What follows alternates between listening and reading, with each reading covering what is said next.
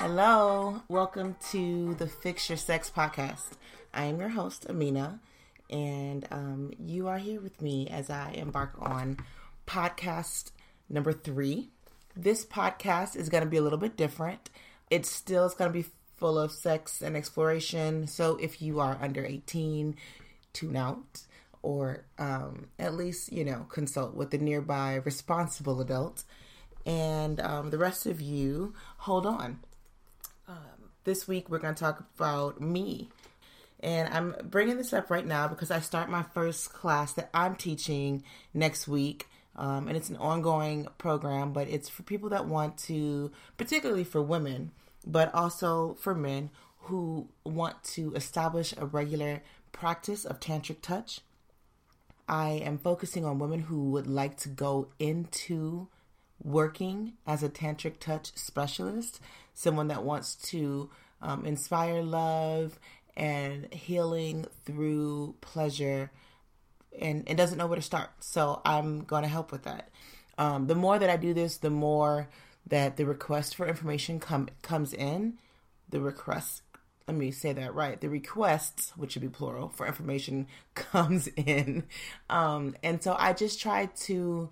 I'm trying to solidify everything and put it all in one place so people can have access, especially women can have access to the information they need to know. Information not just about how to touch and why to touch and what to touch, but also information on who to touch, how to reach the people that you want to touch, and how to not have the people in your world that you don't want to touch, how to protect your space, protect your boundaries, establish your boundaries.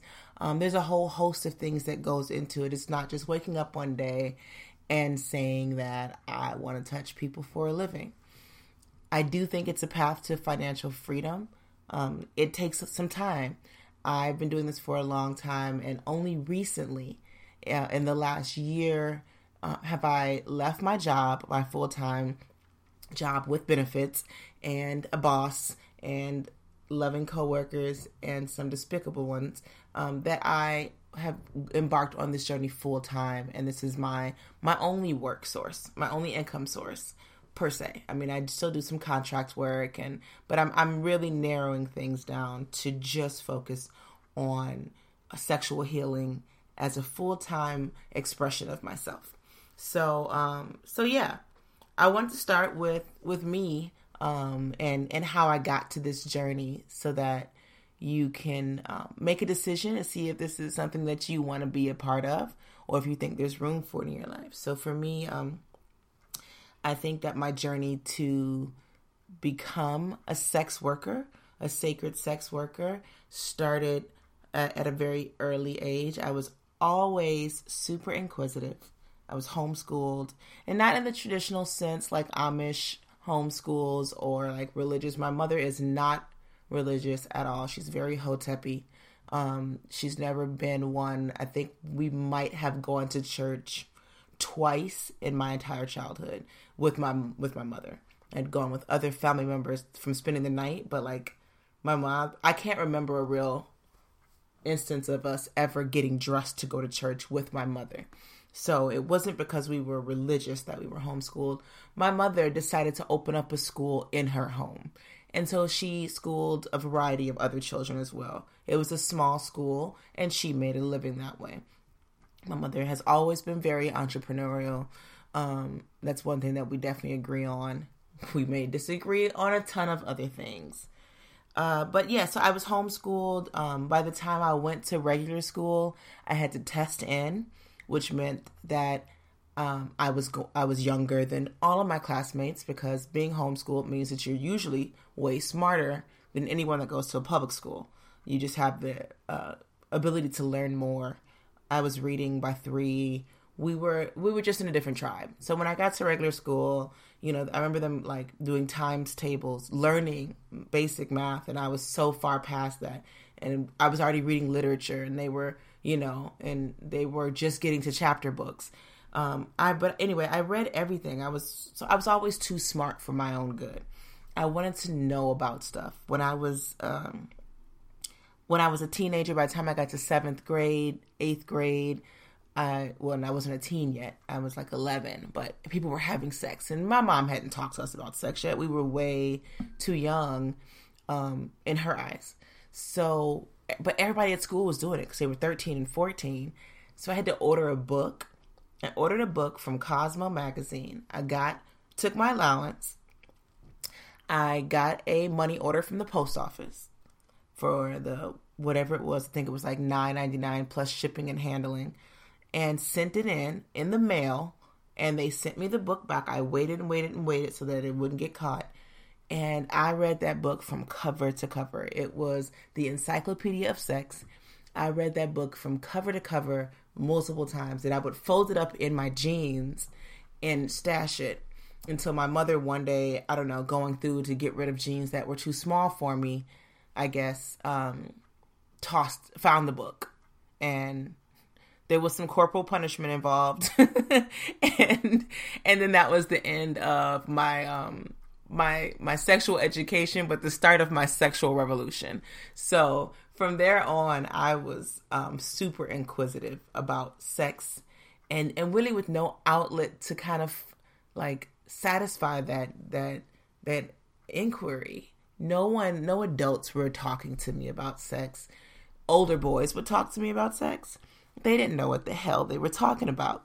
Um, most grown men still don't know enough to talk about sex, but but they'll they'll be willing. So I um got a chance to play with some penises and even tried to fit some in my um, very young, youthful vagina. I remember when I was 14 trying to have sex for the first time, and it was so ridiculously painful. We tried three times before we called it quits. Three separate occasions.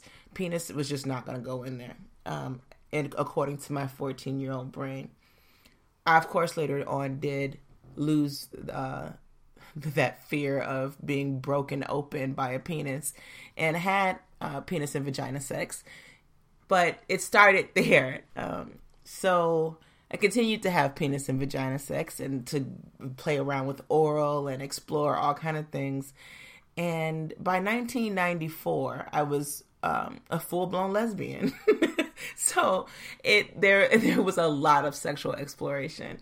Um, by the time I graduated from high school, I knew that I really really loved women, and so I had to be a lesbian. Um, no one had talked much about being bisexual. And honestly, I just had not, still to this day, have not watched a lot of porn. The porn that I did watch just was never interesting to me, probably because I was already having sex and my sex didn't look like porn sex and porn sex didn't look like fun sex. But I, um, I, yeah, I figured I like women. So I'm just gonna be a lesbian. That's what I am. I, I am a lesbian, not gonna be. This is what I am. And I came out to my family and my friends as a lesbian. I got a girlfriend and then I got another girlfriend and then I was a perpetual cheater. I had so many girlfriends. It was ridiculous, but this is before I knew about ethical non-monogamy in my defense. Um, I now know and have moved since moved from that space of of lying to lovers and and things of that nature. But it took a it took me to to it takes some learning, right?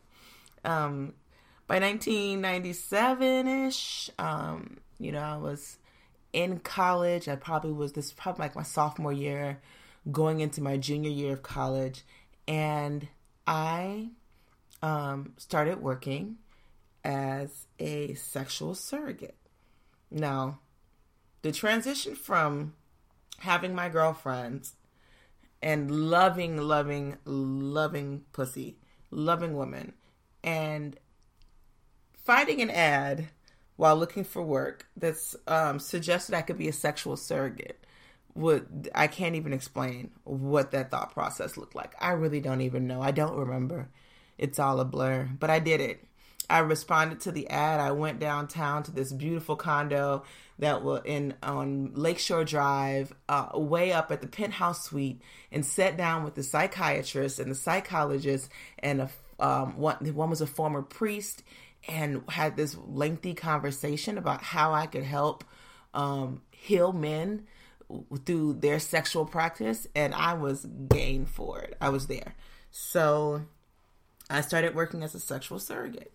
And I never quite felt right about it. I just didn't feel like I had enough training, enough know how. They were teaching, they were having these sessions with the clients, and then I'd show up and they were supposed to practice, and it all didn't make much sense to me.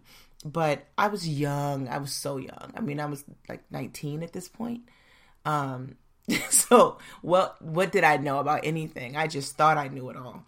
Um, I ended up leaving leaving that work for a bit and really went on a spiritual path to kind of find myself and find peace and find God and find love and and um eventually I, I got married I got divorced um I got married again and then and this is all in a very short three year period um during my divorce from my second husband I should have. I learned two things. One, stop saying yes to proposals. Like they're just gonna keep coming in. I'm a lovable person. You will love me if you meet me. It's just how it is. I don't do a whole lot of drama.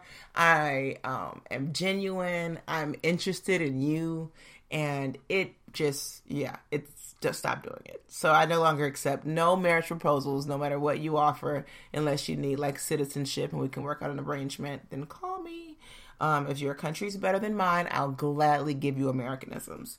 Anyway, um, which is most countries. Call me. Um, anyway, back, I digress. Um, while I was getting my divorce from my husband, I was selling my cafe. I owned a restaurant in Chicago on the South Side at this time, and I was closing it. Uh, and in one of the nights before our final night, we I was hosting a women's spa day. So closed the cafe, and we had all these folks come in, and pedicurists, and um, you know, facial esthetician, and we had a massage therapist. And I had researched all these women and found them. And the massage therapist, I said, "I'm going first. and she was so amazing. She was so nurturing, and so soulful, and so real, and so loving with her touch.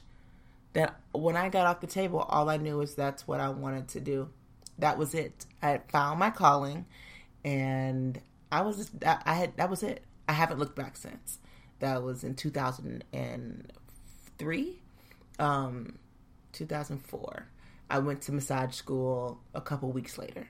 Um, I went to massage school, complete, finished that up, and started working as a massage therapist. I started working as a doula um, helping massage yonis to so that babies can pass through and being that nurturing, that loving comfort that a woman needs when she's going through childbirth. And um, and then I started doing hand jobs. Uh, strange, I know, but I was working from home. Um, I had a massage table at home as well, so I was go out and I, you know, work at different spas chiropractic office here and there, but I always had a massage table at home so that I could work for myself and make some side cash, cash that no one needs to know about. And uh, and one day, I got an offer of way more money than what I was charging if I would just jack the guy off. And I was like, hell no. I just didn't. There was no way. Everything I had learned in massage school said, "Don't ever do that. Don't worry, you're gonna get accosted. Just ignore it. Get rid of the guy. Blah blah blah." So I said no. I said no to the guy the first time, and he had been a regular client by this point. He had seen him three or four times, um, and uh, I still talk to him every now and then when I go back to Chicago. He's since gotten married, but anyway, that's a whole other story. Um, so the next time I see him, he asks again, and I had since thought this one through and thought what my answer was going to be. So I raised the price. I raised the price because what he offered me was not the standard going rate. And I had looked online and realized that women were making $150 or $120 depending on where what where they were. And I was in Chicago. They were making this much money just massaging, giving a mediocre massage and a hand job. And I thought, well, I give a really good massage. I should be on the high end. I'm young, I'm cute, my tits point right up still, my stomach's flat, I don't have a dimple of cellulite. This is cool. So I started doing hand jobs. Um, I had a whole year of hand jobs before I found God. And when I say I found God, what I mean is I went to Hawaii. Um, I went to Hawaii in the winter of 2005 to prepare to run for the Honolulu Marathon. And as soon as I landed on the plane, I discovered what the Hawaiians call mana, and which is just this overwhelming feeling feeling of love and this power. You just feel it when you get to Hawaii. Some of you, some people just don't. I don't know, but I did, and and I knew from that moment on that I was supposed to be in Hawaii. A couple of hours later, I quit my job, sent notice from my lanai um, of where I was staying on Ala Moana Boulevard, and uh, started started preparing my stay in Hawaii. And I moved my practice and started advertising and doing the same work in Hawaii. And it wasn't um, too long after that that I discovered Tantra. Hawaii has a large Tantra community, and the word is buzzed around all the time. And I had never heard it before. I had no idea what Tantra was. I had practiced yoga. I was an avid Bikram yogi. I just had never heard of Tantra. And so I was excited to see that there was this massage method that people were doing that sounds like what I'm doing. And it was just not. It was so different. Um, so I learned and I started learning more. And it's now um, 12 years later from from my move to Hawaii.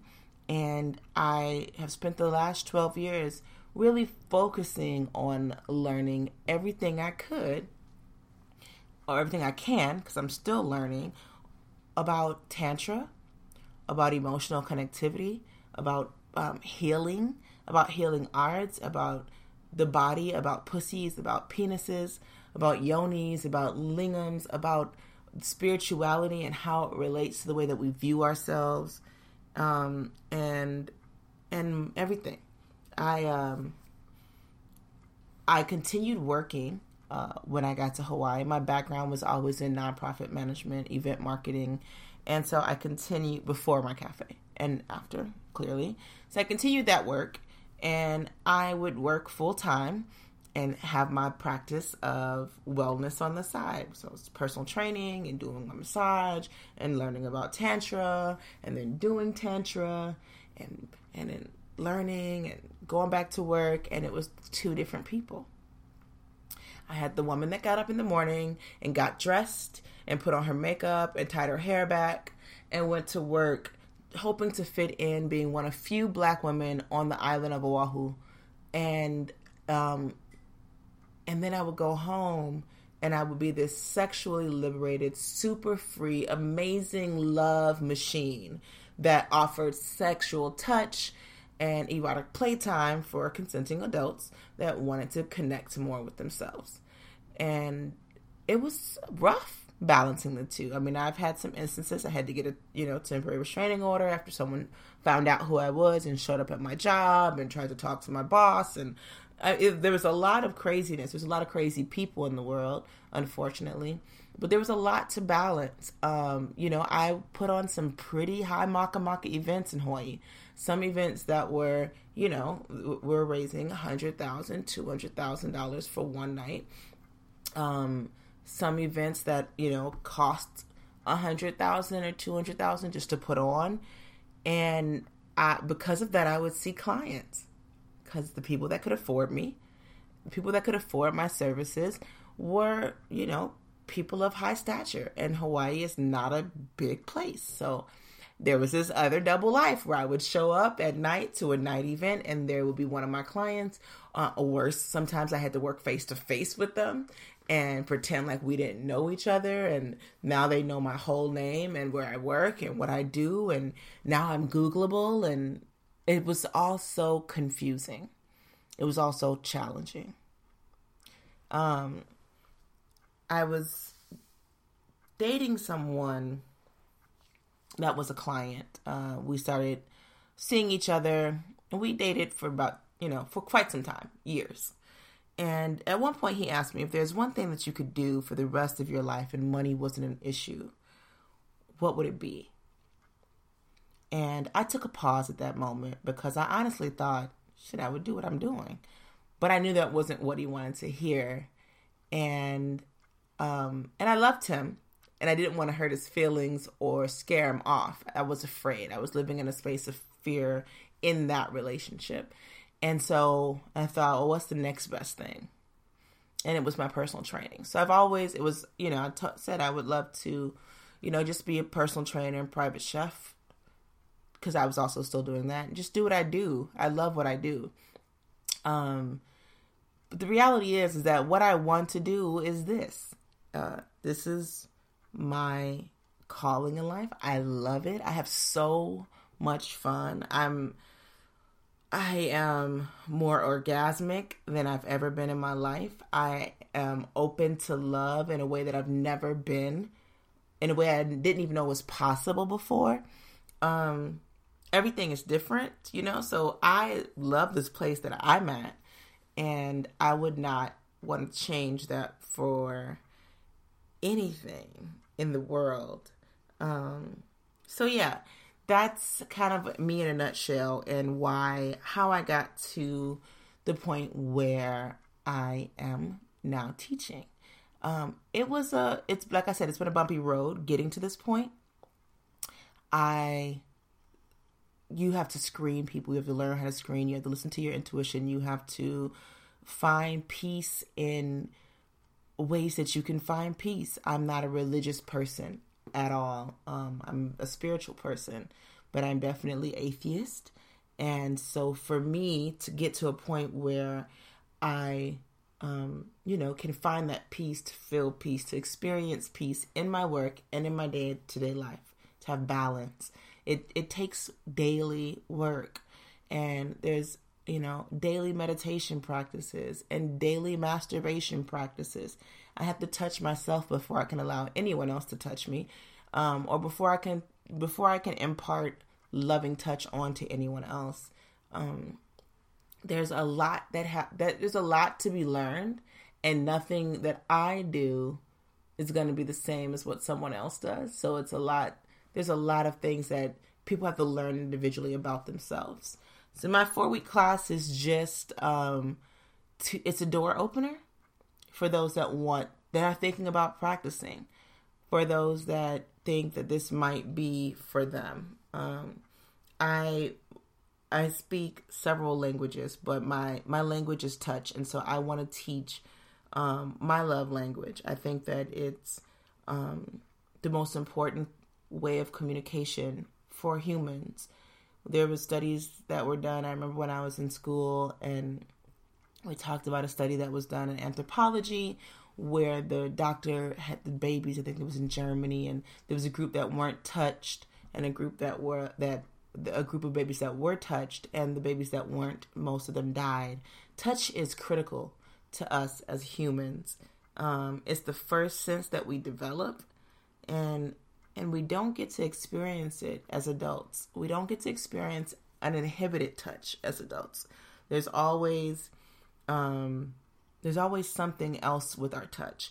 And it's it's crazy because it's the way that we show each other how we feel. It's oftentimes one of the first ways if we don't have home training, especially. You know, if you grab somebody out of anger versus if you grab somebody lovingly, there's a you don't have to open your mouth the person could be blind and they will feel the energy. They will feel the difference. If you um if I massage you in a way that's very medical, that's very like this is I'm focusing on this. There are like um what is it? ART is a very medical style of massage. And that's very different than Lomi Lomi, where I am hugging your body and slowly moving your body around and around, and I am all over you, gliding with oil and and and, and inside chanting to you. Like these are two totally different styles of touch. You don't have to see me touch you to know that they're very different in the way that they are delivered and in the way that your body is going to respond to them. So for me, um, that's that's what I that's what I'm doing. That's what I want to do. I want people to realize that there is healing power in touch and no massage school. I paid almost eight thousand dollars for massage school. No, and all they taught me, I mean, they taught me a lot about anatomy and physiology. They taught me a lot about the history of massage and styles of massage, but they don't connect with the spirituality of touch um, in the way that it should be. There, yes, there's some dips and dabs in it, and some schools are better than others. Mine was a very hippie school, and so we did go way deeper, I think, than most schools do. But we still separated the genitals from the rest of the body. We still approached it from a very Western philosophy that this is my dick, my pussy, my tits. Don't touch them; they're off limits. And so then you move through life, and you you have shame even in your work around the genitals. You can't even like go to a, get a regular massage and see how close they get into your groin. Like there's a big you have all these muscles that connect your entire sciatic region. All you know, your sciatic nerve is running through all of this. Your your hips are tight and you have you have no ability to open your hips. You have no release in your hips. Um, but they can't go anywhere near that area to massage because in school they were taught that that would uh, turn you on and that would eroticize the massage. So what I'm doing in my class is A, I'm teaching a style of massage that encourages you to go all the way up to the yoni, to go all the way up to the lingam, to go all the way up to the heart. Touch every part of the body so that every part of the body is connected. Don't focus on orgasm. Don't focus on an ejaculatory response. Focus on love. Focus on being present for love. Focus on offering love, on receiving love, on creating a space where your client can feel and be loved. So, anyway, that's me. That's the class. If you would like to take the class, um, this four week class, the first one is half off. So let me know and I will give you the code. Um, give me a call if you want to chat about it. After 5 p.m., pretty much every day, I am fully available. So give me a call and we can discuss. Also, um, if you are interested in other classes that I'm hosting, there are, I have a whole series. I have a seven day sexual healing program that's starting in February for Valentine's Day. Um, and all of these classes you can take at your own pace. You don't have to start when the day the class starts. It's a program that you can start and practice on your own and make it a part of your life, make it a part of your lovers' lives, share it with your friends. Um, I think we can create a love rev- revolution through uh, sexual empowerment and awareness. And yeah. So, anyway, again, if you have any questions, I am at atltantra.com or fearlessgift.org. That's fearless as in without fear and gift like a present because um, I'm all about learning to give and love fearlessly. And you can also find me on Instagram at Atlanta Tantra, um, on Facebook, Fearless Giving, and you can call me. Um, again, I take appointments via phone, but you can call me. Um, my phone number is on my website. My email address is massagehawaii at gmail.com. Massagehawaii at gmail.com. Thank you so much for listening and for being a part of uh, Fix Your Sex. And I hope that I can help you fix your sex in 2018.